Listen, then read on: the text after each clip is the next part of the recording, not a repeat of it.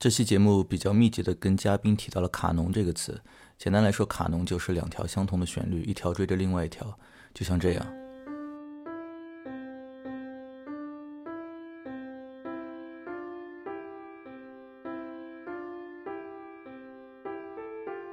希望你喜欢这期节目。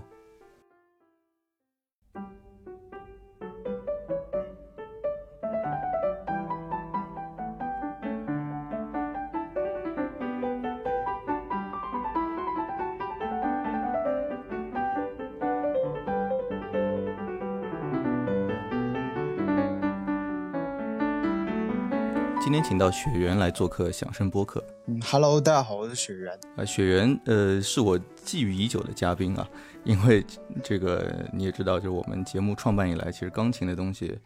呃，聊的还挺少的，就是一直是这个小提琴的基因比较重啊。因为这个 Ken 是小提琴家，然后我之前唯一一次跟 Ken 就是咱们私下聊聊钢琴，就是当时我记得这个 Ken 的原话是，呃，他说他。他说：“我最近听了巴赫的法国组曲，哇，钢琴真的蛮好听的。所以就是你可以想，就加上我的学识也有限，就是会聊成什么样，就是就想想都细思极恐啊。所以我们一直没怎么聊钢琴的这种作品啊。所以就学员跟我听音乐的趣味呢，是我一厢情愿的啊。我觉得咱们听音乐的趣味蛮接近的。然后咱们聊到咱们都有比较喜欢的这个。”呃，指挥家什么的，但是呢，就是我觉得雪呢，就是明显深度跟广度都高我许多，你也不用谦虚，就可以说是我 听钢琴作品的北极星啊。就有时候我就突然特别什么时候特别喜欢一个作品，我就会问学员推荐一些版本，而且就是不仅会收到一些真的特别好听、很有亮点的版本，而且还学员王还会附一些就是语言质量特别高的一些点评，就简直比 Chat GPT 还好用，就是。那就是要说到，就是咱们今天的主题《哥德堡变奏曲》，那它应该毫无疑问是，就是我个人音乐生活当中，就是迄今为止最重要的一部音乐作品啊！就不仅就是我在家里播放频率，就是这部作品是最高的啊，也是占据了我就是自己作为一个业余钢琴爱好者，就是练琴时间应该可以说超过一半吧，都在练这部作品里面的某一些这个变奏，所以应该说是我我个人最熟悉的一部音乐作品了。那我今天也会就挑当中的两三首自己特别喜欢的，而且我想 make a point 的一些作品弹给大家听一下。那所以今天真的特别高兴啊，呃，可以和雪原一起来聊聊巴赫的《哥德堡变奏曲》这部可以说是意义非凡的键盘曲集。就呃，雪原，我就我认为啊，就除了那些就是被琴童们带火的什么巴赫的小步舞曲之类的以外呢，就《哥德堡变奏曲》应该可以说是就是巴赫最出圈的作品了吧。嗯，对，确实就是，呃，最近就是去年有那个网飞有播一个就是初恋那部剧，然后到了一半的时候，它的开头就是一个镜头，就是飞到了宇宙之中，然后宇宙它响起了就是古尔德版的这个《哥德堡变奏曲》的咏叹调，就我当时觉得就是已经见怪不怪了，因为之前也有像失之愈和导演导演的，好像那个汉尼拔好像也有，对，汉尼拔。杀人的时候也是有的，就形成一个鲜明的反差。就是很多导演喜欢这样用。四之愈合在那个《如父如子》那个、那个、那个电影里面也用了《哥德堡变奏曲》。后面我觉得在任何这种电影之中、影视剧作品出现《哥德堡变奏曲》都不会觉得意外，就可见他的一个就是出圈度是多么的高。但是我就觉得。呃，很多就是在古典里面就出圈的作品，咱们有时候作为乐乐迷，可能有时候听多了也会觉得腻烦啊。就呃，举个例子，比如说《致爱丽丝》，我相信学员可能平时不会也不会没事打开这部作品来听一下，对吧？但是也还有一些特别出圈的作品，就就如同神迹一般，就是你怎么听都不会腻。就比如说贝多芬的第五，或者就咱们今天聊的这个呃哥德堡变奏啊，就是我觉得它。就是说的神迹吧，就是我觉得咱们经常把巴赫比作神，就是我觉得就除了咱们有时候对他真的是无以复加的崇拜以外，是吧？我知道学员把自己的 AirPod Pro 的盒子上都印上了巴赫的那个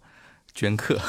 啊，就是我，哎，我就我觉得除了这一层，就是对他的崇拜会导致我们经常将他比作神。我觉得其实还有个特别有意思的另外一层原因，就是我个人的总结，就我觉得他有一种。就特别超脱常人那种能力，就是他写的作品可以有那种非常明显、特甚至非常机械的一些规律，就像元素周期表那样。但是他写这些东西的目的，而且也就谈不像是贝多芬啊、舒伯特那种浪漫化的个人表达，就好像我觉得他好像就个人的喜怒哀乐是跟这个作品没有什么特别明显的关系，就这点跟后面的布鲁克纳我觉得有点像。对对对。但是 somehow 就是这个巴赫在写作品的时候，就像造物主那样，就是他可以把我们正常人就各种平时在生活当中无法体验的情感。啊，更不要说能不能表达的情感，我觉得他能够一个一个有意识的注入到作品当中去，就是而且听起来就完完全不费吹灰之力。就就我觉得，就你比如说咱们哥德堡变奏的呃咏叹调的开头，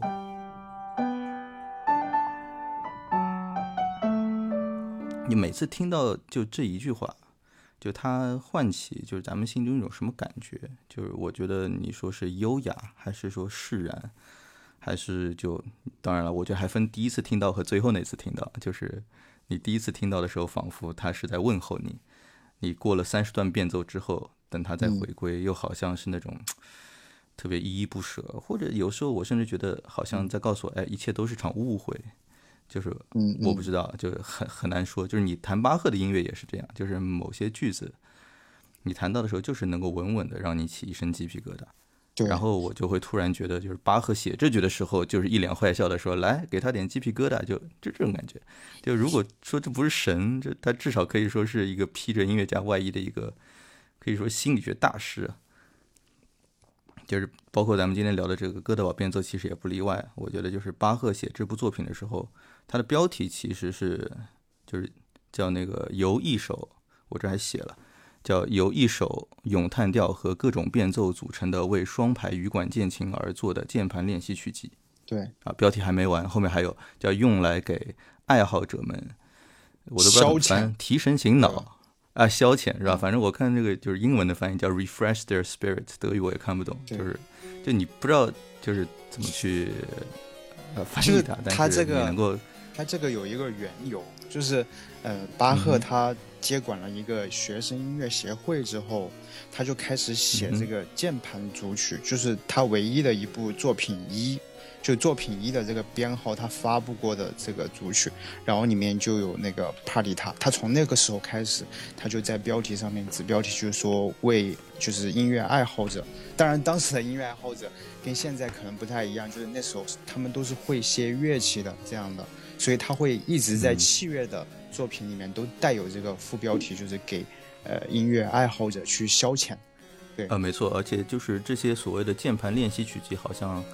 还分一卷、二卷、三卷、四卷啊。就是他们德国的这个的学者还分了，比如说咱们今天聊的这个哥德堡变奏，其实是挺接近哥德堡，不，挺接近巴赫在他的这个生涯晚期的就最后的作品之一，是在哪年？我我我这有记录，好像是四一年，好像是一七四一年的时候。呃，创作的，然后后面有德国的这个学者，学者他们是不屑于称之为叫哥德堡变奏，他们好像有管它叫叫 Clavier Übung Vier，就是第四号这个键盘练习曲，而且就是为了严谨起见，我在呃今天节目之前我还专门去查了一下，因为 Übung 这个德语单词它不叫 practice 嘛，然后在那个呃英语当中 practice 其实有两个意思，一个叫练习，你真的就是越练越好的那个练习。Practice 还有另外一个意思叫，就是你一定特别熟练，可以去谋生的东西，比如说 practice law 什么，就是开个什么律师机构。我专门去查这个 Übung，它其实就是前面那个意思，就是练习。所以我们真的是可以认为，就是在巴赫写这个呃哥德堡变奏的时候，其实他的这这样一堆这个作品，真的是为了呃让这个双排羽管键琴的这个琴师来提升自己的技巧跟审美而创作的。要不呃学员来跟我们普及一下，就是他后面是怎么？就变成哥德堡变奏这个名字了呢。哦，他其实就是跟那个，呃，他有个学生叫哥德堡，然后是他学是巴赫最得意的一门一个一位学生。当然，这个其实也也有一些存疑，就是说，呃，这个学生他服务的那个凯瑟琳的公爵，他会失日常会失眠，所以就是想要通过这个学生去向巴赫去，呃，去去。去请他写一部就是可以治疗失眠的一个一一个乐曲，然后最后以他的这个学生为名字，然后命名了这个哥德堡变奏曲。就是学生叫哥德堡。其实，对对对，它其实是一种就是，但是你知道，就是巴赫的很多作品，我们都不能顾名思义，就是他的英国组曲就 不不可能是英国风格的 组曲，他的法国也可可能有夹杂着一些意大利的这样的一个东西，所以其实他的很多东西，包括二二三部创意曲，你其实看着看着，你你你弹着弹着，你会觉得那根本不是两个声部或二三三个声部，它有是五六个是这样一个声部，所以他我觉得巴赫其实挺会，就是。挺会欺骗性挺强的，就是他的这些作品，就是他的作品内容跟他的标题完全的不不吻合，很容易被他。市场天才。是的，是的。Branding 啊，对，就就是这个这个哥德堡也是这样的一个原因，就是包括我们最近，我我我前段时间我和 Jack 一起在都在。读那本就是复调，那个作者也提过几句，就是作为这个巴赫最早的一个传记的作者福克尔，他他的这些记录文献上面，包括就是哥德堡的这个故事，也是他在文献上有所记录的，但是其实很多时间都不太对得上，所以就是可信度不是那么高，所以他更多是作为一种故事的这种玩味，就去去去了解一下，对。而且我相信，就是咱们熟悉哥德堡的听众也应该一听就知道，呃，哥德堡变奏是用来就治疗失眠这样的一个操作，其实也不是很符合，呃，就是我们一耳朵听下去的这种感觉。那当然，第一个乐章 aria，它当然是呃听起来特别的是舒缓啊。当你就快昏昏欲睡的时候，第一变奏的出来，肯定是能够让你就是嗨的不行啊。如果你睡着了，你可能心脏病都要吓出来就。就特别刺激，更不要说后面的那些，就是速度特别快，然后两个手这个 cross cross over 的那些这个曲子，它是不可能用来做。这个治疗失眠的，但是不管怎么说呢，就是这个故事当中帮这个公爵演奏的这个寝室哥德堡成了这部作品的名字啊，倒是挺还还挺方便在至少我们这个时代流传的啊。这个时代如果这个作品叫有一首阿瑞和各种变奏组成的为双管与派键琴的键盘练习曲集的人，不具备任何的呃这个传播的潜力了。Anyway，呃，我们接下去就就这样吧，我们接下去就把这个作品给聊进去，我们来看看这。总共有三十二个，咱们可以说乐章吧，或者三十二首曲子所曲所组成的这样一个宏大的作品，啊，里面到底怎么回事儿？那在那之前呢，我们就来听一下，呃，这部作品最著名的咏叹调 aria。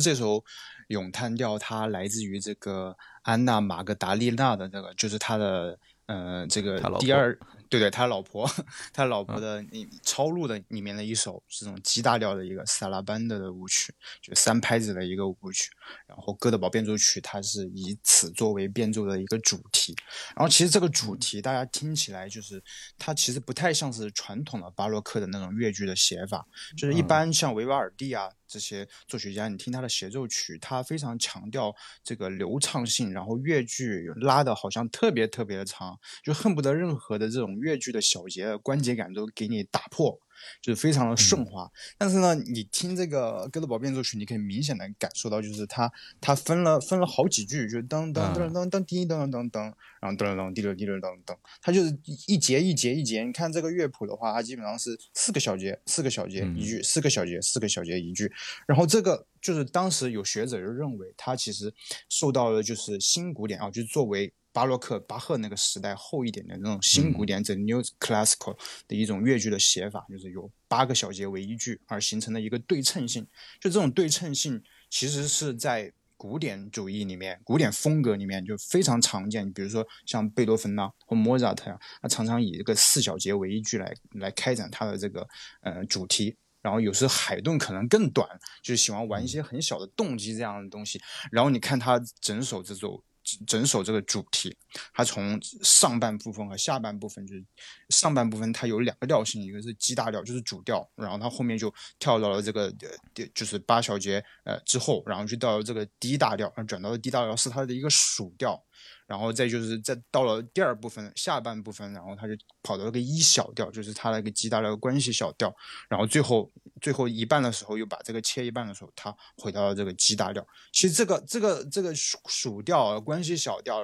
乃至于这种下属调，就是这种用法其实非常的古典了，就是非常的古典主义的一种主题的那种写法了，就是那包包括他城市部。就是很很像这种感觉了，所以就当时觉得它不太像一个就是巴洛克传统的个写法，它很可能受到了一种新的一种乐剧的写法。其实这也很正常，就是呃巴赫同时代的这个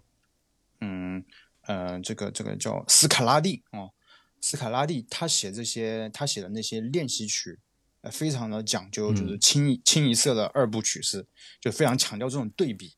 就那个时候，那个时代，就是巴赫同时代，已经出现了这种对称性和对比性的很强的这种主题了。所以这个地方就我觉得还是就是大家可以注意一下，就是它跟传统的这种巴洛克的乐曲还是不太一样。那刚才雪人所讲的这这四句话，就是一个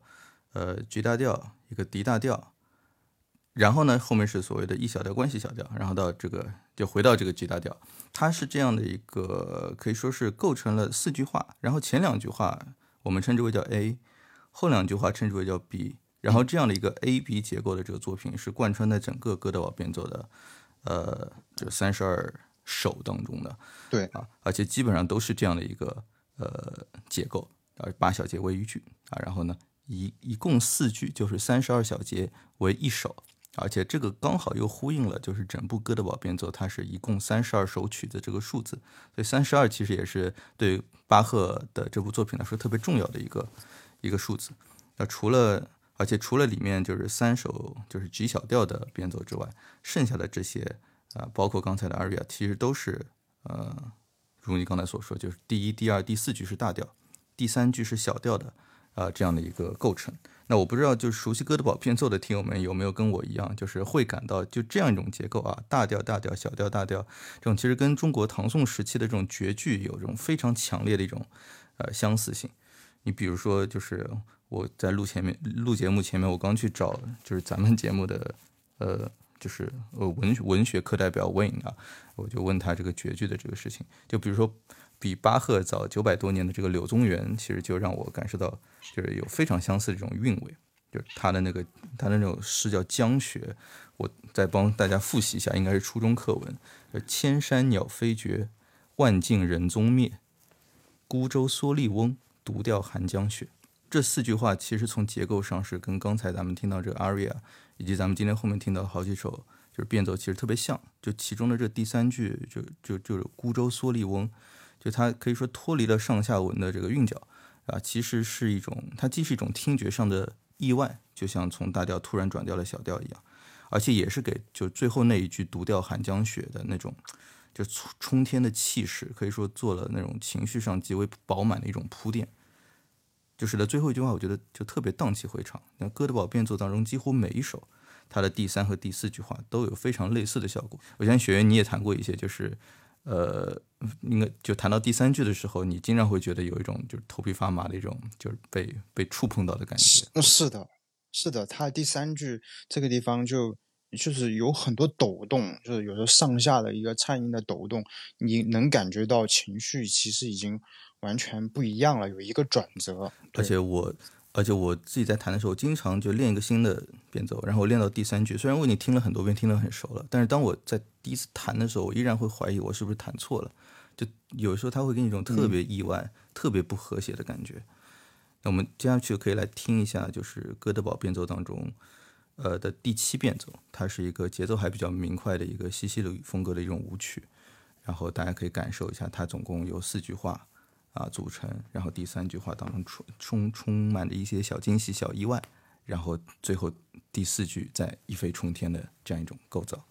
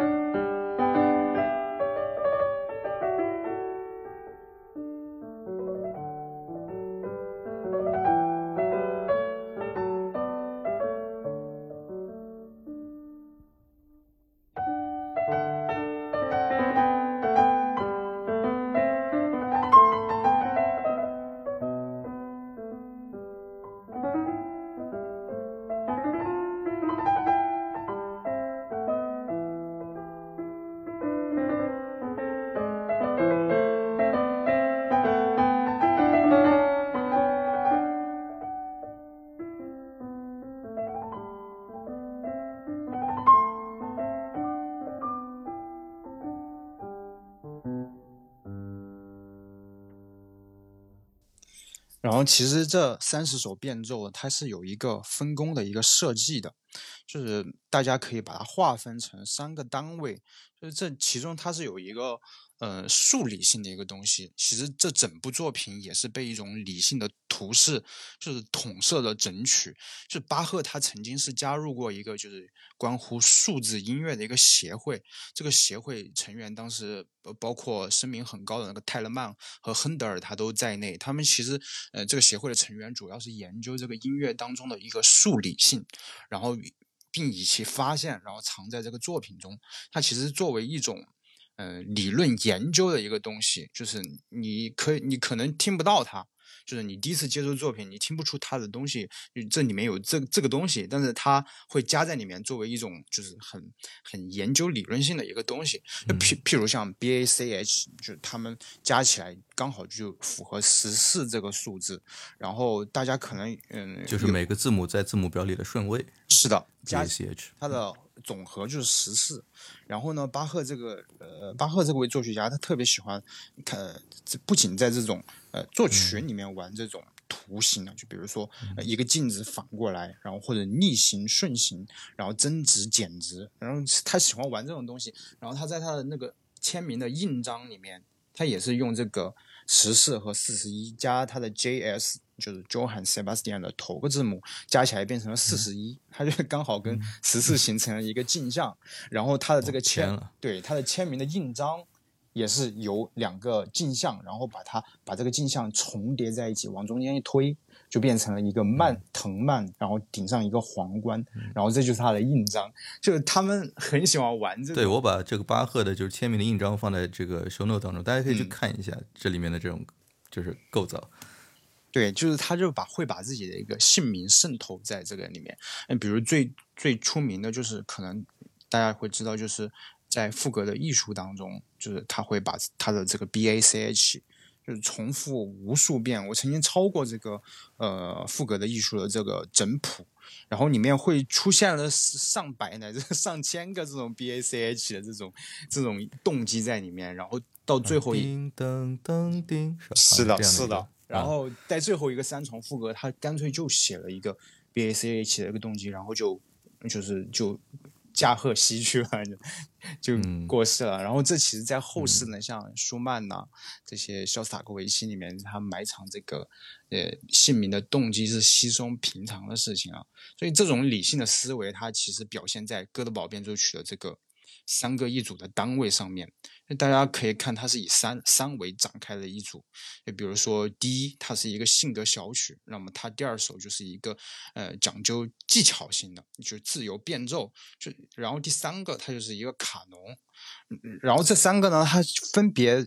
就是就假设它是有一个对象的，就这里面的对象是表示了音乐的三重身份，就是音乐的聆听。和他的演奏和作曲，这个性格小曲，就比如说他第一的这个波兰舞曲啊，第四的这个巴瑟比的舞曲，然后第七刚刚杰克说到西西里舞曲，还有十六这个法国序曲，他们都是非常可听性很强，你会觉得这个曲子非常的有，呃，就是可听性，就是非常悦耳，它在你的感官上面是非常悦耳的，很明快。是的，它就像是写给一个听众去听的。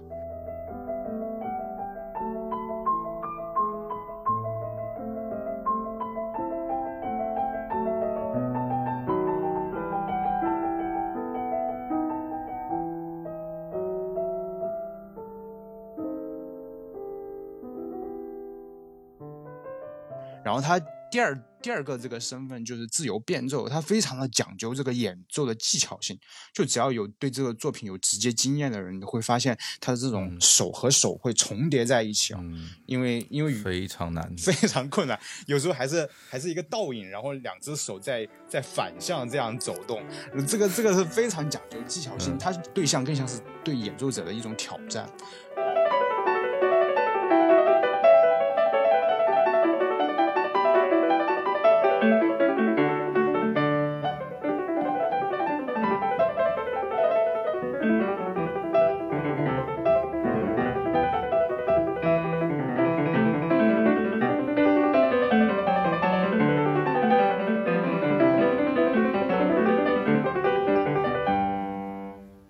第三个这个卡农，它其实非常，大家知道，就卡农非常的讲究对位的技巧，就是它非常，尤其是有一个卡农，我记得是有一个卡农，它是基本上是把它压到了半拍这样写的，就是半拍以内就进入另外一个卡农，你可想而知这个这个技巧是多么的困难，让那巴赫能做到这样的一个密度，就是这种，这个叫叫什么叫呃密接合印，这有个术语，就是把这个卡农的之间的间距压得很密集。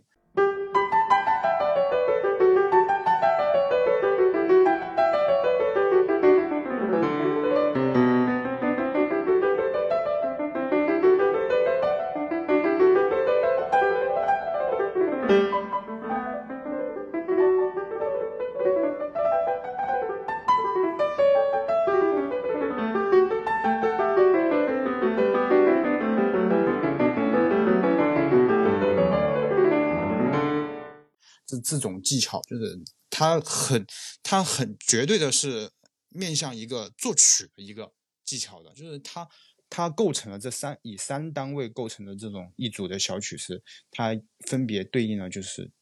听众，然后演奏者和作曲家。我来总结一下，就是呃，哥德堡变奏除了一头一尾两个 aria 当中有三十首作品，这三十首作品应该简单来说就是三个一组。为一个类似于小的单位，然后这三个单位当中呢，就又各是有一个类似于分工那样。那就第一个是一个性格小曲，第二个是一个特别讲究技巧的。其中其实其实应该说是从就是三这个数字开始，就是第三首那个卡农开始，三四五是一组，对吧？因为好像第二首它不不是那种咱们说快速跑动的那种。对对对，觉得是是，可能更像应该是三四五是一组，然后六七八是一组。然后九十十一是一组，它差不多是这样的一个一个组成，然后一直到了这个二十七、二十八、二十九结束，然后到了第三十首，它打破了这样一个 cycle，对，应该是应该差不多是这样的一个结构。嗯，对，是的，第三十首它就打破了这个卡农，因为到第十度卡农它其实就是同度了嘛，所以它就不会 再写一个卡农。相邻的卡农之间，也就是三六九十二十五之间，它们也是在音程上是有呃规律的，就是。它的这个第三条卡农就是就是 unison。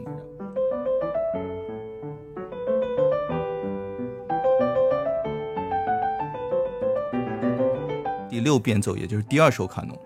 它是两个旋律之间是一个两度的音程。然后第九变奏，也就是第三首卡农，它的这个相邻的旋律之间是呃三度的这个音程。所以它这里面又设计了一个，所以这又回到咱们刚才学员提的，就是巴赫在作曲的时候，他他先是在这些可以数学或者说技巧或者说规律的层面，给自己划定了许多的边界。就是在这么大的一个边这么多的边界条件的约束之下，照理说，我觉得应该已经很难有这种灵性的创作空间了。但是，就是令人感到非常就是震惊的，就是你再听进去，你不会觉得他费了吹灰之力，但是又做到了每一首曲子听起来是完全不一样的，就没有任何机械的地方在里面。是，就是就是。他整首曲子就是受到了这么多理性的一种限制和设计啊，但是他却写的如此的那个自由和动听。就是那个斯特拉文斯基曾经说过一句话，也是这个，也是这个达芬奇也有说过这样，就是艺术越是受到限制，它就越是自由。就是 这这部作品就是在印证这个观点，就是有点像在罗斯肯里面做道场的那种感觉，你知道，你基本上是听不出来这种理性的设计，你根本就。哎，我难以发掘这种设计啊，就是你不说的话，不在概念和理念的层面去阐述它，就它 不，它不会给这种听聆听造成任何的一些问题。是，就你听的时候，你不觉得？你你就除非你是特别专业，再加绝对音感，否则你不会一边听一边就注意到这里所有的规律。对对对。但他就是在里面，他自己给自己限定上。对。而且我觉得说到这个还有一一点，就是巴赫的这个作品，就是他他不像不像这个什么拉赫玛尼诺夫等，你听起来感觉每秒钟有两千个音这种，就是你的手在手在疯狂的动。就巴赫的感觉听起来就不快，然后就是你听起来会觉得特别简单，但是。其实又很难，就是谈谈巴赫的作品是另外一个层面的，就是这个他的这个难不是你能够轻易感觉得到的，就是当你真的去弹的时候，你会发现你的。就是我看我我看 YouTube 上面一些这个人就是 bring hit the wall，就这种感觉，就是你弹着弹着就觉得你的大脑僵住了，就是你没有办法跟上它它里面的思维，因为它两三个声部、三四个声声声部在那协调，然后有时候它的一个旋律，作为听者你会觉得这不就是几个音吗？但其实你弹的时候你会知道这几个音是右手递到了左手，左手又递到了右手，是就是呃也是很有挑战，所以我觉得就是我特别喜欢巴赫的一点就是他的。呃，不管是智性层面的，还是演奏技巧层面的难，都是非常隐晦和低调的。但是你只有真的经历，或者真的甚至你去抄了他的谱子，你才能知道它里面有多少东西在里面。是，这是很有意很有意思的一点。对，它的那个乐谱里面会出现，就是比如说一个向上的符尾，向下的符尾共用了一个音符，就这个很有意思。对，就是你会觉得好像是两条线。之前之间在某一个时间段，他们发生了交集，然后又彼此分分别了，然后又各奔东西。它其实很像一种在音乐里面能感受到一种人生的影射，就是这种离别呀，或者是这种感觉，就是他的音乐会有很强烈的这种影射。哦，没错，你说的，我觉得我特别能感同身受。就是有时候一个曲子，它右手的一个音符跟左手的一个音符，它其实是同一个音。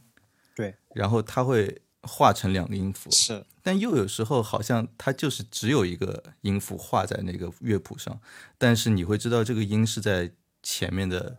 呃，两个声部的进展当中都扮演到角色的。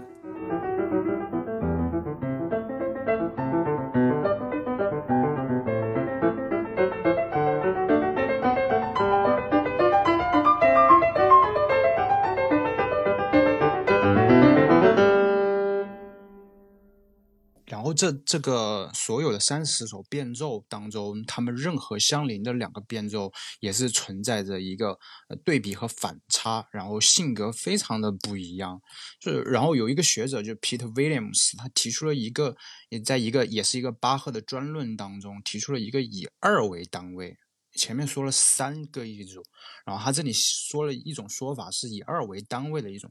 一一种论调，就是它是一个。二乘以二的一个乐句结构，然后它有两种的调性，就是一个 G 大调和这个十十五啊、二十一、二十五的一个 G 小调，这两种调性。嗯，然后还有一个就是从这个十六开始的法国序曲分割成的两个大的部分，它就像两个镜像折叠在一起，把这前两对对对对对，然后还再就是它还有一个二，就是它最初是以以两层键盘来演奏词作的。然后其实就是三和二在这部作品里面可谓就是它是互相折射的一个关系。你刚才说的这一段，我有两个特别强烈的共鸣，一个是什么呢？就是我我先说之前读到的，但是你刚才说了，我才想到的，就是这个这么多就三十个变奏里面，有的是三拍的作品，有的是二拍的作品。对对是。然后三拍的作品的数量跟二拍的作品的数量刚好又是三比二。对对对，是我记得，我记得 就就他还有这样一个就是边界条件，我们刚才都漏说了。然后另外一个是什么？就是你刚才说在第十六个地方，第十六变奏的地方，这么多东西被一分为二。我今天中午，因为这两天咱们在准准备这期节目，所以我听的也比较多。然后我今天中午是用我去年不知道为什么买了一个录音机，然后听磁带。我我我今天中午是用磁带听的哥德堡变奏。听的就是特别著名的，呃，就是古尔德晚期的那个版本。然后，其实我之前我上一次用这这张磁带听，可能已经挺久以前了。就录音机我好久没用，然后我就把这个录音机给搬了出来，它充电的。然后吃饭的时候就放在我餐桌上听。呃，然后我就把里面的这个磁带取出来。我们听磁带不是要把里面翻面嘛？因为上次听完了，所以就翻面，啪插进去，推进去，按下播放键。然后就先是有有一些那种就是这种呃磁带啊黑胶会那种底噪的声音，然后出来了五秒钟之后，特别明快的这个第十六遍的噔噔噔噔噔噔噔，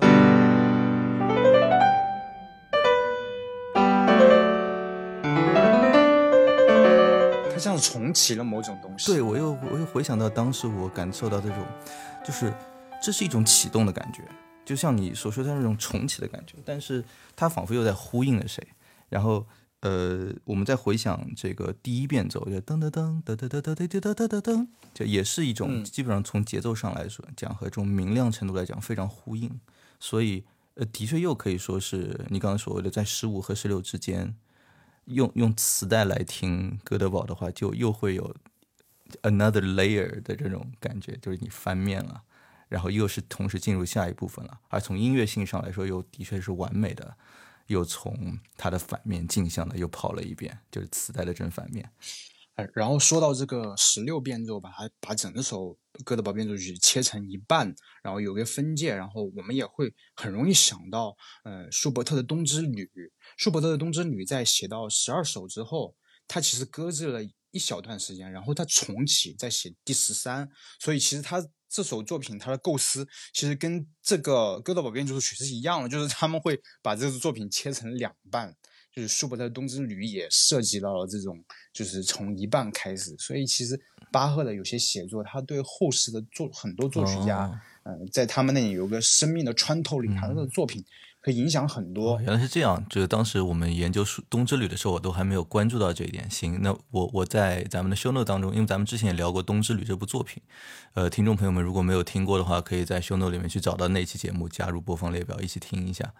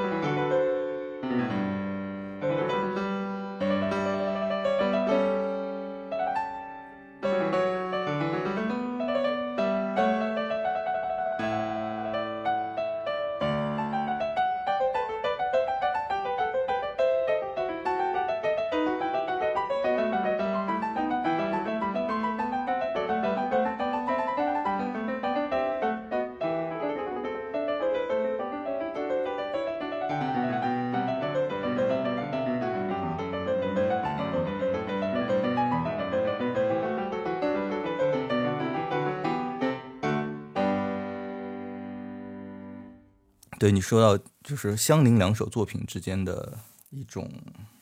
怎么说呢？性格的这个差异性，就是我觉得，呃，我我自己印象最深的是他的第二十一号卡农，嗯嗯，呃，不好意思，第二十一号变奏就是第七首卡农，然后他就第作为他作为第七首卡农，就是他第二条旋律线进来的时候，跟第一条是差七度的，就是这其实是一个其实挺不协调的一种音程，通常是挺难写的。如你前面所说，其实写卡农本来就很考验，就是创作的这种对位的技巧。你再搞个特别不协和的这种音程，但其实这个第二十一号变奏最终 turn out 是，就就所有变奏里面，我目前就是最最最喜欢的一首。对，呃，而且这个二十一变奏，它用了一个很就是像锯齿形一般的这种半音进行，然后它的那种节奏也非常的不平均，所以。我觉得，尤其是我听过 Jake 弹弹这个二十一和二十二，就是这这里很好的一个例子，就是二十一到二十二是一个 完全反差的。然后古尔德对，就是古尔德在这个地方他处理，就是把这个二十一和二十二，二十一的最后一个音跟二十二的这个第一个音完全连贯起来，就好像是一部作品，就是一种失而复得的力量，就是往上涌。就是我会觉得这个这个，我当时觉得。他我觉得他不输于任何一首，就是呃所谓的贝多芬的交响曲，比如说第三交响曲，它不是有一个末乐章有那个圆号，大大概到三分之二的时候有个圆号，然后齐奏，然后好像你就是有一聆听经验的人肯定知道那就是天堂的一种回响，非常向上的一种力量。但是我觉得这个二十一到二十二的这个转变。完全不弱于那个音乐效果，它的那种张力、那种失而复得的力量，就是不断往上攀升的那种东西，会听得人让人 热泪盈眶，真的是。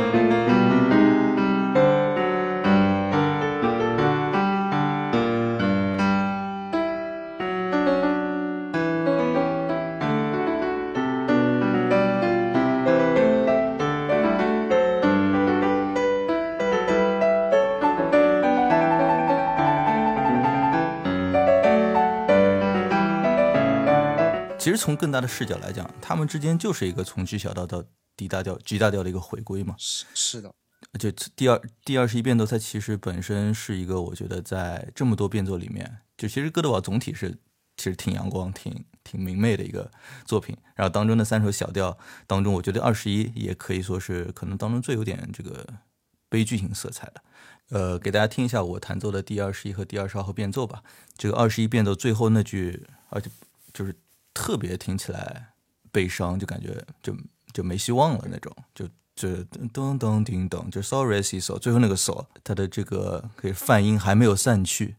然后缓缓浮现出第二十二变奏的，就是那种特别充满希望的那个 so，就把它们连在一起演奏，我就觉得真的是，就感觉是阴霾当中射出了希望的光那样。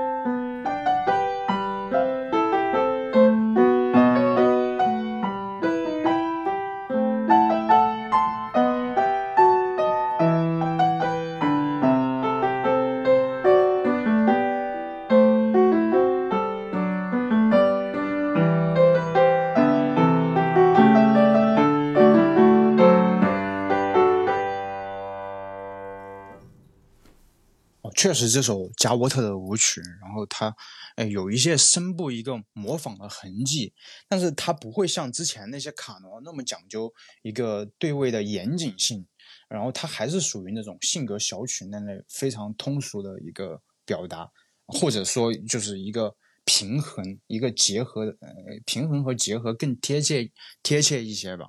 就是巴赫会做这种平衡，就是比如学术性的东西和这种聆听性的东西，完美的去做一个理性和感性的一个融合，这也是在这个这部作品里面处处会闪光的一个地方。而且这个二十二号加沃特，呃，我刚才在听的时候，我突然想想到我在练的时候的一个观察，就是这个曲子。它其实听起来有点像卡农，它就是两边互相追随、互相模仿。对对对，是的。呃，然后它这里面其实重复最多的是一个噔噔噔，就是它第一句噔叮噔噔噔，就是这样一个两个八分音符加上一个四分音符的这样一个小小的，我可以管它叫动机。这个动机大家可以猜猜看，在这三十二小节的一个变奏当中，总共出现了多少次？我不知道学员你有没有数过，这个动机在三十二个小节里面一共出现了三十一次。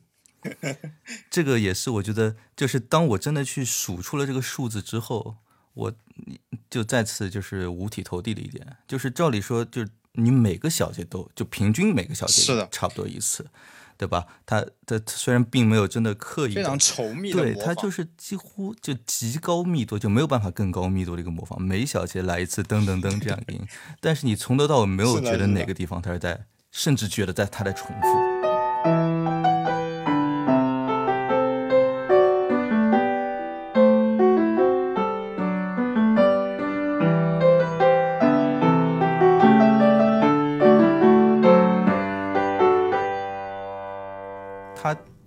就完全没有任何多余性，完全听不到，太太完美了。大家感兴趣可以在就 show note 当中找到十点，我们可以倒回去再听一下刚才这样一个第二十二号这个变奏曲。我认为这也是让我们就能够意识到巴赫天才的呃非常有意思的一个一个观察。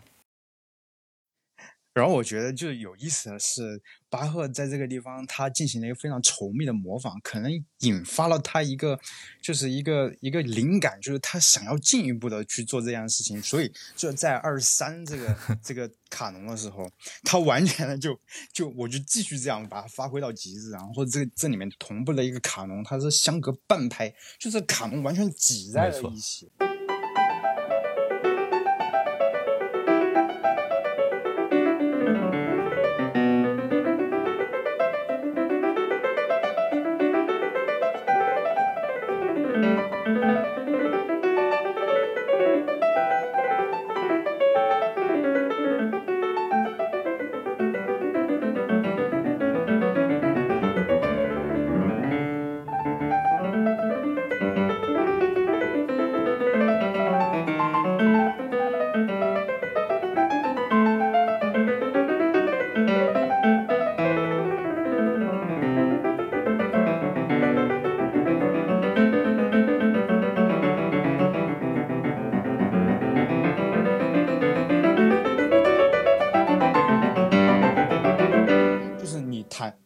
他的时候，呃，钢琴就是就非常需要，就是。你马上就要给手指给另外一个手指去让让音，就把这个音给让出来。当然，就是羽双层的羽管键琴很容易，就是上一排下一排，然后一一个音量的不同，然后去把它重叠。即便是重叠音区，你也会很好按它。但是你在钢琴上面就完全是你一个手指插在另外一个手指中间，要要这样去演奏，所以就就很难很难，就非常考验这个演奏者一个协调能力。它整体的那个音型也非常的丰富。而且你说的还是，呃，你说的还是演奏的时候遇到的挑战。我觉得就是我的大脑可能都不一定能够应对这个挑战。就是两两个，就是当我在演奏一个卡农的时候，其实我我是要为下一个旋律进来做好一些心理上的准备的。我不知道学你是这样，就是我会准备好，啊，这里啊那个要出来了，这个那那个旋律要出来了。但但是在这里，当你嗦嗦就两个嗦，就是这这就。半拍半拍刚过，就另外一个旋律就得出来了。重点是那个它的重音是交错的，就是你会感觉有点像爵士那味儿了，就是那种 交错。就你可想他构思这部这个变奏的时候，他那个那个想法是多么的先锋，就是非常先锋派的。呃，然后就是我们来到了这个呃全曲的一个情感的重心，然后这个小调就是呃第二十五变奏的这个小调的一个变奏，就是这个变奏它被兰多夫斯卡称为就是整首变奏曲里面黑珍珠，对吧？然后其实它相对 Jack 前面演奏的那个二十一的那个小调的那个变奏，它更加的加剧了这个半音化。你可以看谱面，它的那个升降记号、还原记号越来越多，基本上密密麻麻的，就是黑压压的一片。然后它作为一个全曲的高潮，它反而是一个非常低沉和就是像内心的悲痛的这样一个一一种情感，就是它不会像呃不会像一般的那种就是彻底解放的一个高潮，就比如说我刚刚说那个第。三贝多芬的第三交响曲末乐章到了三分之二的时候，你会觉得那个圆号齐奏像是天堂之门打开的一个音乐意象，非常的崇高肃然起敬。那可是巴赫在这个。哥德堡变奏曲的这这个差不多也是三分之二的一个节点，然后他做了一个完全相反，他是往内心深处探索的一种情感，他通过极其半音化的一个使用，展示了一种极端强大的内倾力。就是内倾力这个我非常喜欢，就我我甚至喜欢音乐中的内倾力多于那种外向外向力。它其实这这这个这个作品啊，它像一个。就是他，你一开始他就有有一个大跳跳进，就跳到一个西，然后再第二次再跳又跳到一个降 A，那每一个顶点的高音都非常非常的痛苦。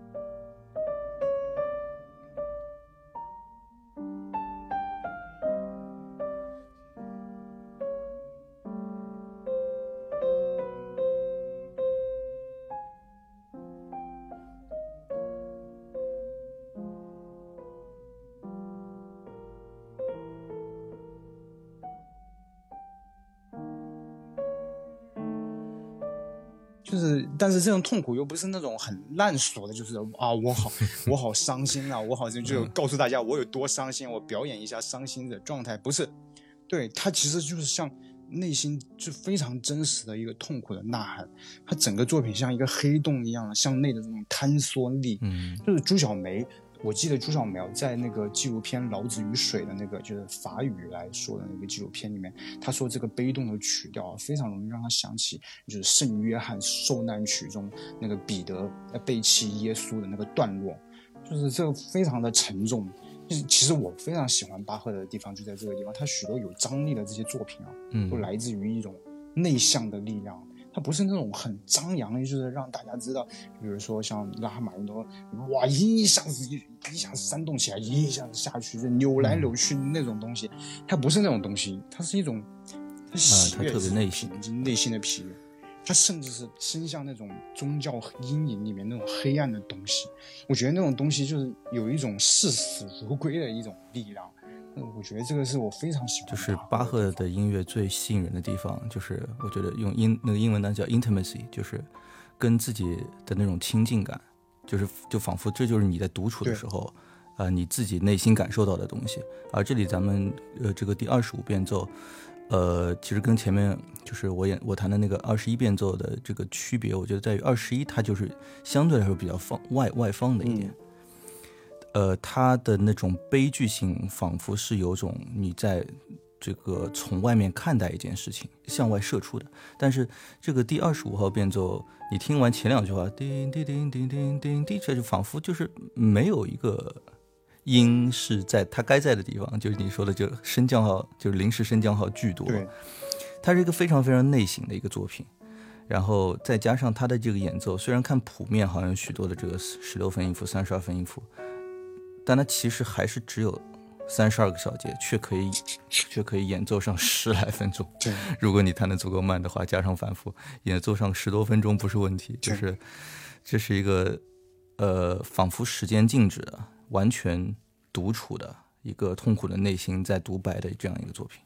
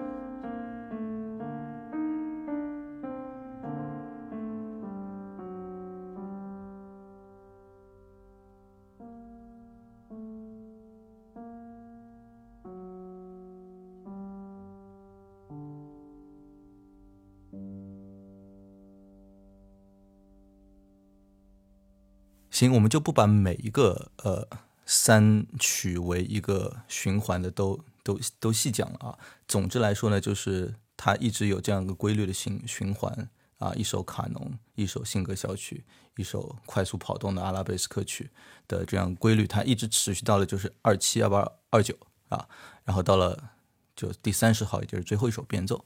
就是这这首变奏，巴赫写了一首叫 Quadlibet 的一个。呃，变奏其实听起来有点拉丁语啊，对对对，它其实听起来有点像这个卡农，但就是其实是有点那味儿，但其实是一首就是有两首民歌就编制而成的一个其实挺幽默的曲子啊。我第一次弹给我老师听的时候，就是我当时弹特别深情，知道吧？噔噔噔叮，就特别歌唱性。然后老师听完就哈哈大笑，说这个曲子其实巴赫写出来就是开玩笑的啊，就是一个他他就当当时他给我解释是就这是两首民歌。啊，编织起来的啊，一首呢唱的是他一个好朋友好久不见了，然后还有一首就歌词是关于就是 cabbage and turnip，就是大白菜跟卷心菜的，就是关于食物的。就这首歌其实呼应了，就是当时巴赫家里就经常在吃饭的时候就要一起唱歌，有时候唱这种世俗的歌，有时候可能唱宗教的歌，然后还经常说笑话什么的。就我老师经常跟我强调，巴赫是一个特别有幽默感的人。就是哎，但不管怎么说，我就觉得这第三十首变奏，我们待会儿听一下。就这首曲子，还真的其实真的挺有种告别的意味，倒不一定伤感啊。反正我第一次听这个曲子的时候，我就猜这这估计是最后一首了啊。甚至我想象就是就在那种我不知道能不能体会，就在那种春晚啊或者什么学校运动会闭幕的这种时候，就特别 cliche 的这种场合之下，主持人在那儿说些什么就。啊啊！天下没有不散的宴席啊，在一片欢声笑语中，我们今天的这啥那啥终于即将落幕。就这种话的时候，我就觉得特别适合配这个曲子，呃，说不出为什么。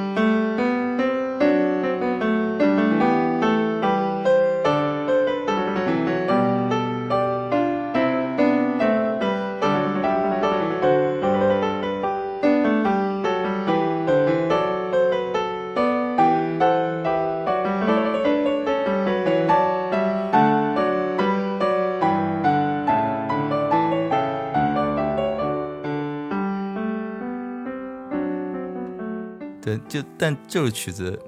我觉得另外一点就是要弹的，就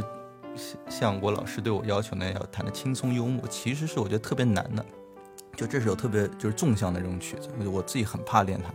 就是每一下都那种纵向排列的密密麻麻那种和弦，就是要弹的像就录音里咱经常听到那种轻松愉快，其实其实很有挑战，我反正是做不到的。我们可以一起来听一下古尔德的演奏。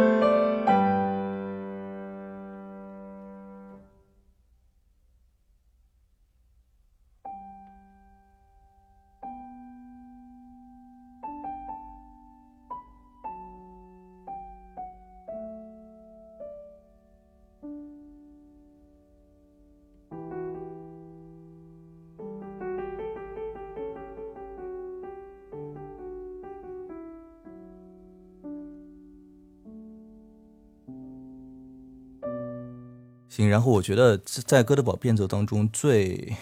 怎么说呢？从大的结构上来观察，最神来之笔的一点，就是在三十号变奏之后，当你觉得如此有告别意味的音乐之后，呃，竟然在整个音乐一开始的这个咏叹调被要求回归，它又重新会被咱们的演奏者演奏一遍，这里面造成的这种可以说一种心理的震撼。它虽然不是说那种铿锵有力的力量。但我觉得这种对你造成震撼是，其实令你整个听完都挺难以平复的。你怎么看？学确实是，就是我我相信，即便即便有钢琴家能够处理的，就是完全一样，就是，但是我觉得听的人他其实已经有完全不一样的感受了，因为你经过了太多的对比和情绪，就像是经历了人生很多事情，你在重新看待一件事情的时候，你会有完全不同的一种体会了。然后我我其实觉得这个呃十番咏叹调，在这个古尔德一九八一年的这个录音，它最后的一个小节它少了一个音，大家可以注意听一下，就是它少了这个发这个音，就是倒数第二个音它这个旋律上面的发，它省略掉了。其实我相信这绝对不是古尔德就是忘记了，或者是就是忘谱了，还是怎么样？其实而是而是有一个音符，它就是永远缺席了，它就像像是最后的一种遗憾，他带着这种遗憾告别了。其实事实上大家也知道，就是他录完了这个《哥德堡哥德堡变奏曲》，大概是一周还是一一个月左右吧，那古尔德就离世了。就我不觉得这是一种巧合。我觉得他似乎知道知道自己的生命要终结了，因为你看最后这这个咏叹调，它变得更慢了，就像一种悲凉的告别。我其实相信最后的这个音乐，它有这层的心灵维度的一种神秘感存在。就史怀哲他在拔河传记里面说过一句，其实音乐的真谛就在于永远无法被言说的那一部分。我我愿意就是以此来相信，就是这种最后一个缺席感。对，漫长的告别。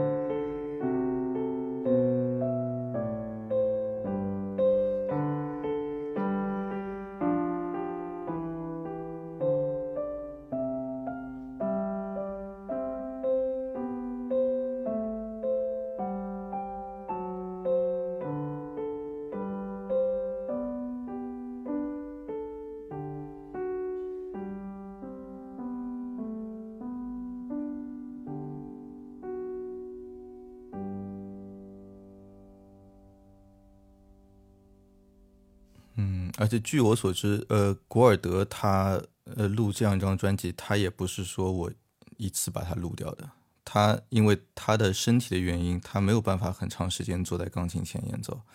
所以他的一张专辑好像是要要分到很多天里面去录的。所以我觉得这样的一个更大的时间跨度，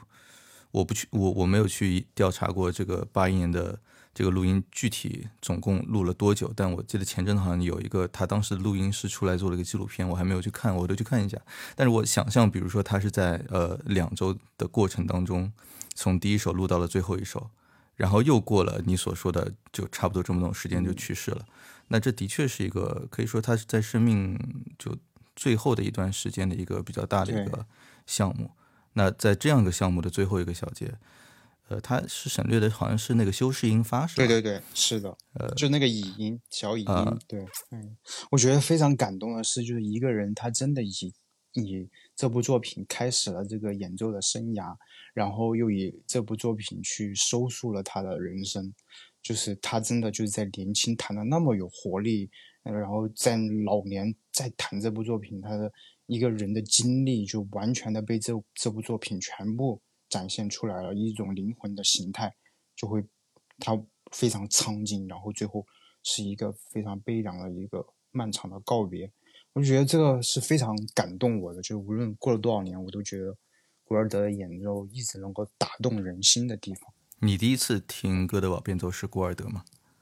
嗯，对，是的，是在初中的、高中的时候，然后我一个同学就是借我一个 CD 机，就是 Walkman 的 CD 机，然后我第一次听就是一九八一年 Discman 版本，对对对，对是的。呃，我觉得就是你刚才说，就是古尔德真的还是会给我们，就不管大家对他的这个演奏。的这种处理认可度怎么样？但是毫无疑问的是，呃，很多人就据我所知，哪怕是大音乐家，第一次听哥德堡变奏，可能都是听的是古尔德的版本啊。所以就这个，就从这个层面上来讲，古尔德跟这部作品的这种心路历程，跟处理上的一些呃选择，以及一些我们可以解读出来的这个心境，其实都是很大程度上会投射到我们在欣赏和。呃，弹奏的时候的一些选择的。对我最后还想补充一下，就是，嗯，就古尔德最后他留下了这样一句话，就是他是来这样解释《哥德堡变奏曲》的，就是他说，呃，《哥德堡变奏曲》这部作品最根本的变奏野心，它并不能够在有机的肢体里面去寻得踪迹，而是一种观点的集合。他说的是观点的集合，而主题中并没有终点，它只有不断朝外的一个辐射，然后变奏呈现圆周的一个形态，而非直线。就你看，它会图形化这个作品。然后周期性重复的帕萨卡利亚，就是这个低音线条，低以它为低音变奏，这个周期性的周期性重复的帕萨卡利亚为同心圆的轨道提供了一个焦点的支撑，这个低音支撑了所有的变奏。它总而言之，这是一段没有开始也不会有终结的音乐，没有真正的高潮，也没有真正得到解决的音乐。就是正如波德莱尔的情人们轻轻地落在无拘无束的风之羽翼上，随后，他通过直观的认识得以统一，啊，通过精巧的工艺与反复的推敲得以统一，高超的技巧令作品变得成熟方纯，他向我们揭示了艺术艺术领域里面如此罕见的狂喜，呃，潜意识在力量之巅流动书写书写。欢呼雀跃，对我觉得可能很少有其他的这个演奏家能够就一部作品去进行这么多深刻的思考了吧？但是如果如果因此，呃，古尔德成为这部作品的演奏的权威，我们不听别的演奏家，也其实是会让这个作品在这个世界上给我们带来趣味少了很多。所以，要不呃，咱们来聊一聊，呃，就大家就是对这部作品。各种处理的看法吧，就是现在其实是呃，哥德堡变奏出圈之后，对于他的这个演奏的，哪怕使用的乐器都还有挺多的这种变种，对啊，演奏风格就更不用说了。要不，呃呃，雪原跟我们分享一下，就是。你觉得除了古尔德之外，还有什么作品特别值得一听、很有亮点的？除了古古尔德之外，我还推荐就是一个一位俄罗斯的钢琴家，叫菲尔兹曼，就是菲尔兹曼。就他，如果大家觉得就是一般的哥德堡变奏曲，他们听起来就是会重复性很多，但是又没有太多的一些新的东西出来，我非常推荐大家听这一版，就是他在莫斯科九十年代留下的一个现场录音的哥德堡变奏曲。他是他他几乎。把每个主题和这个变奏所有重复的地方都重复，然后他也正是依托这些重复去做一些有别于作品原本记谱的一些音区，就是他有时候会把旋律拔高一个八度，然后呢又会有时候会把这个低音的线条就是压低一个八度，然后这样它会出现一个互相拼贴的手法，然后会听听起来怎么样呢？就是它会让你听清楚中间的空洞大了。然后它音响的空洞大了，然后它会让你听清楚每一个，就是他们没有那么连的那么紧啊，你会听清楚很多一些不同的细节。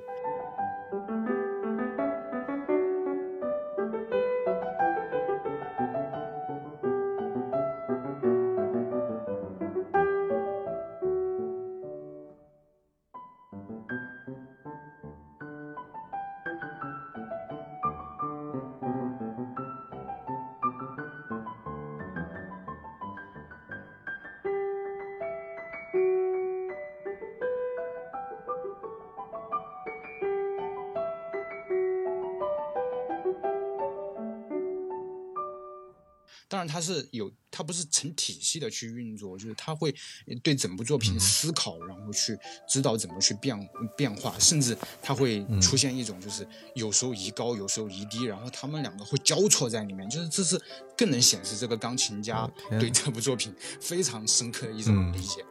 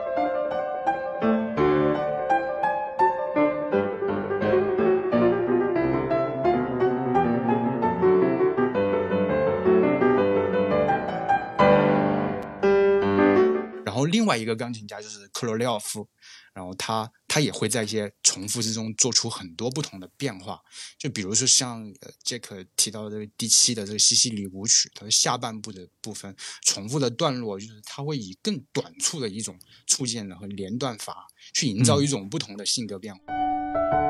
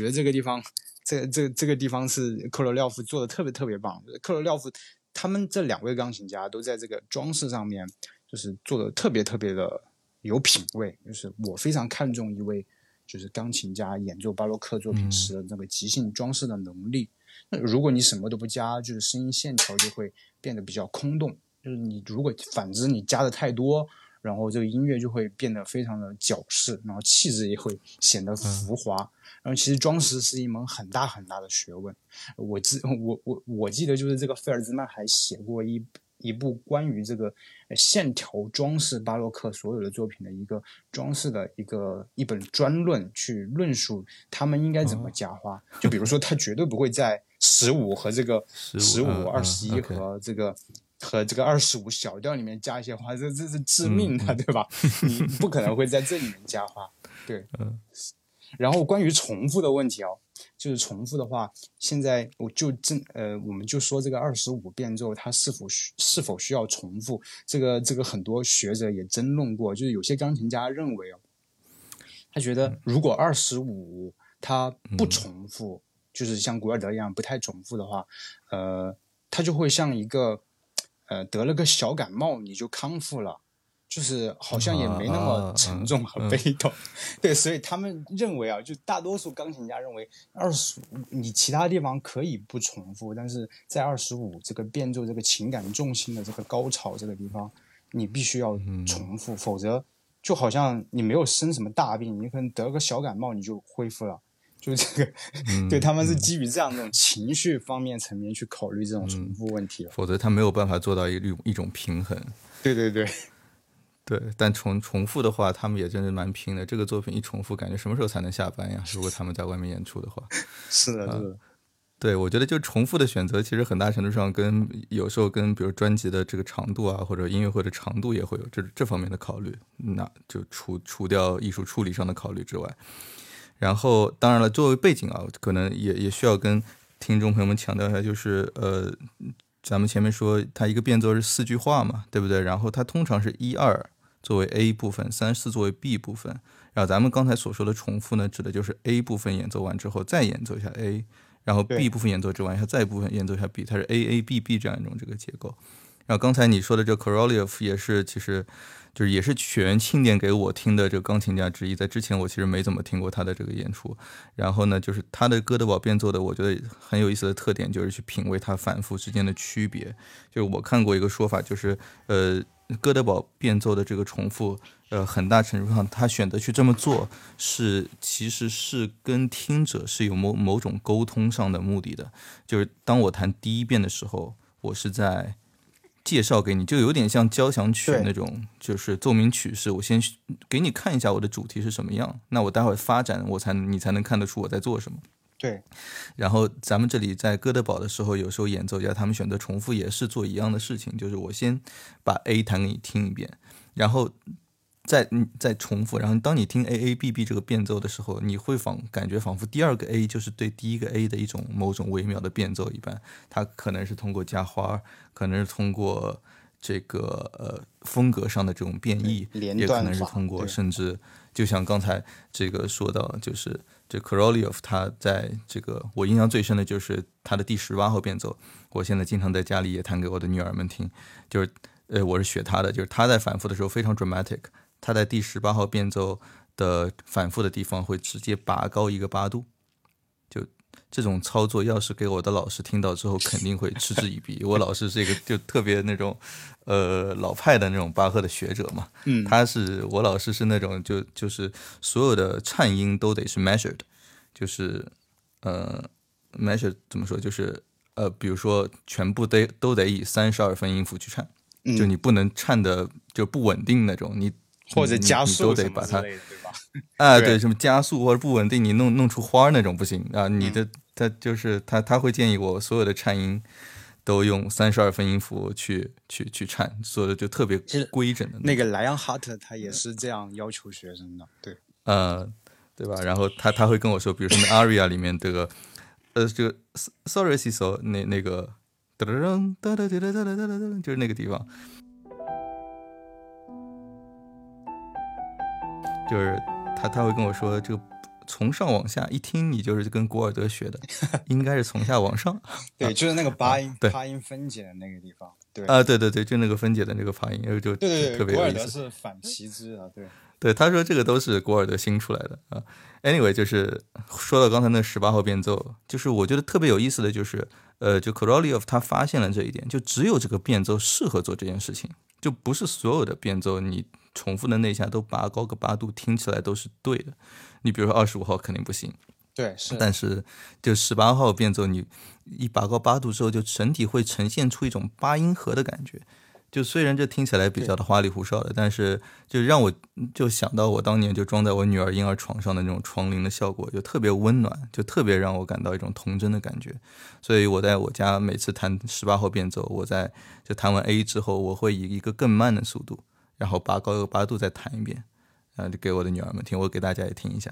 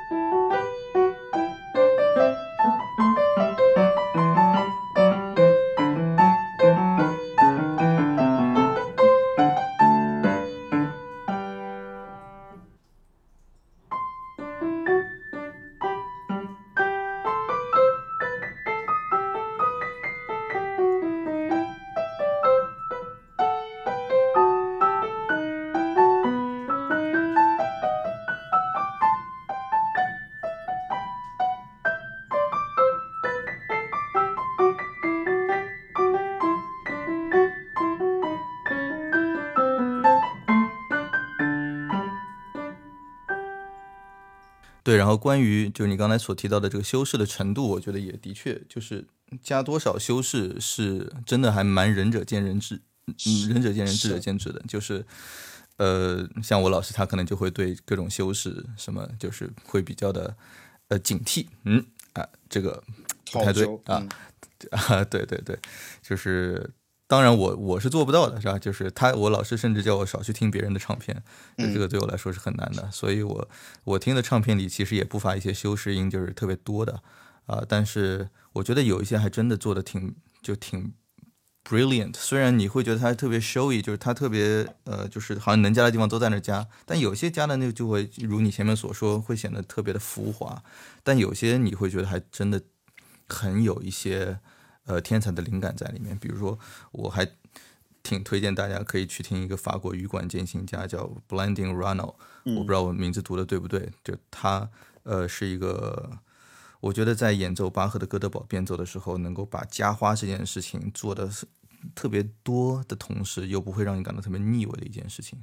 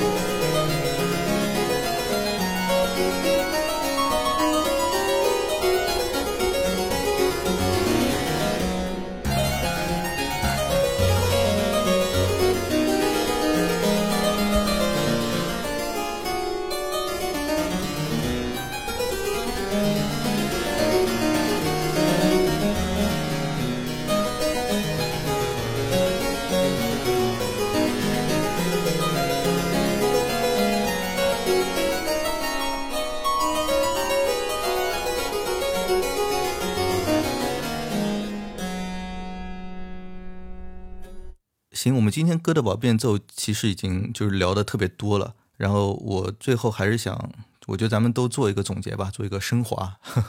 就是之前我们在响声播客里面其实聊过的一些音乐，其实也很难说没有受到哥德堡变奏的影响。我这里可以举两个例子，一个是好像挺久挺久以前我们曾经聊过贝多芬晚期的变晚期的奏鸣曲，然后他的晚期的奏鸣曲，其中他的这个 O.P. 幺零九的第三乐章。其实我跟学员，咱们私下其实也经常会聊这个乐章的各种版本。你也给我听推荐过一些特别好听的专辑。就这个，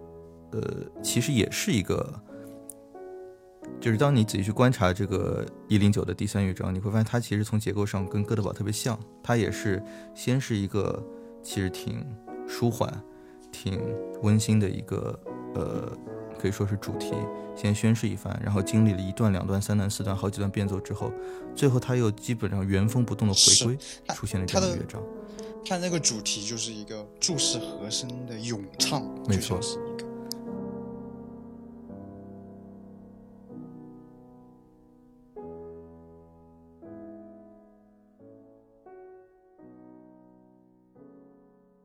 对，然后他经过。六个性格变奏是的，但他的变奏跟哥德堡变奏的变奏又不一样。就哥德堡变奏，它是基于一个，其实它的变奏不明显。我相信大家可能听完今天哥德堡变奏，一个感觉就是这是哪门子变奏？感觉就是跟 aria 里面的这旋律没有任何的关系。我好像在后面一点都没有听到嗦嗦拉嗦拉这样一个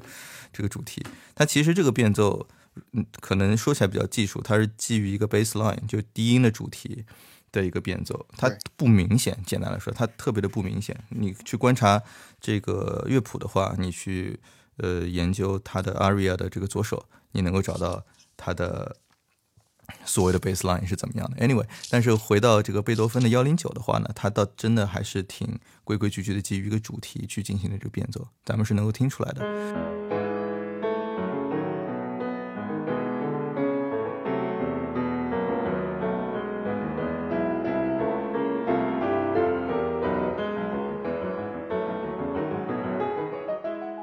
基于 baseline 的一个变奏的一个典型呢，是我们之前聊过的另外一个作品，就是勃拉姆斯第四交响曲的 finale。当时呃，维尼也在，我们聊它是一个，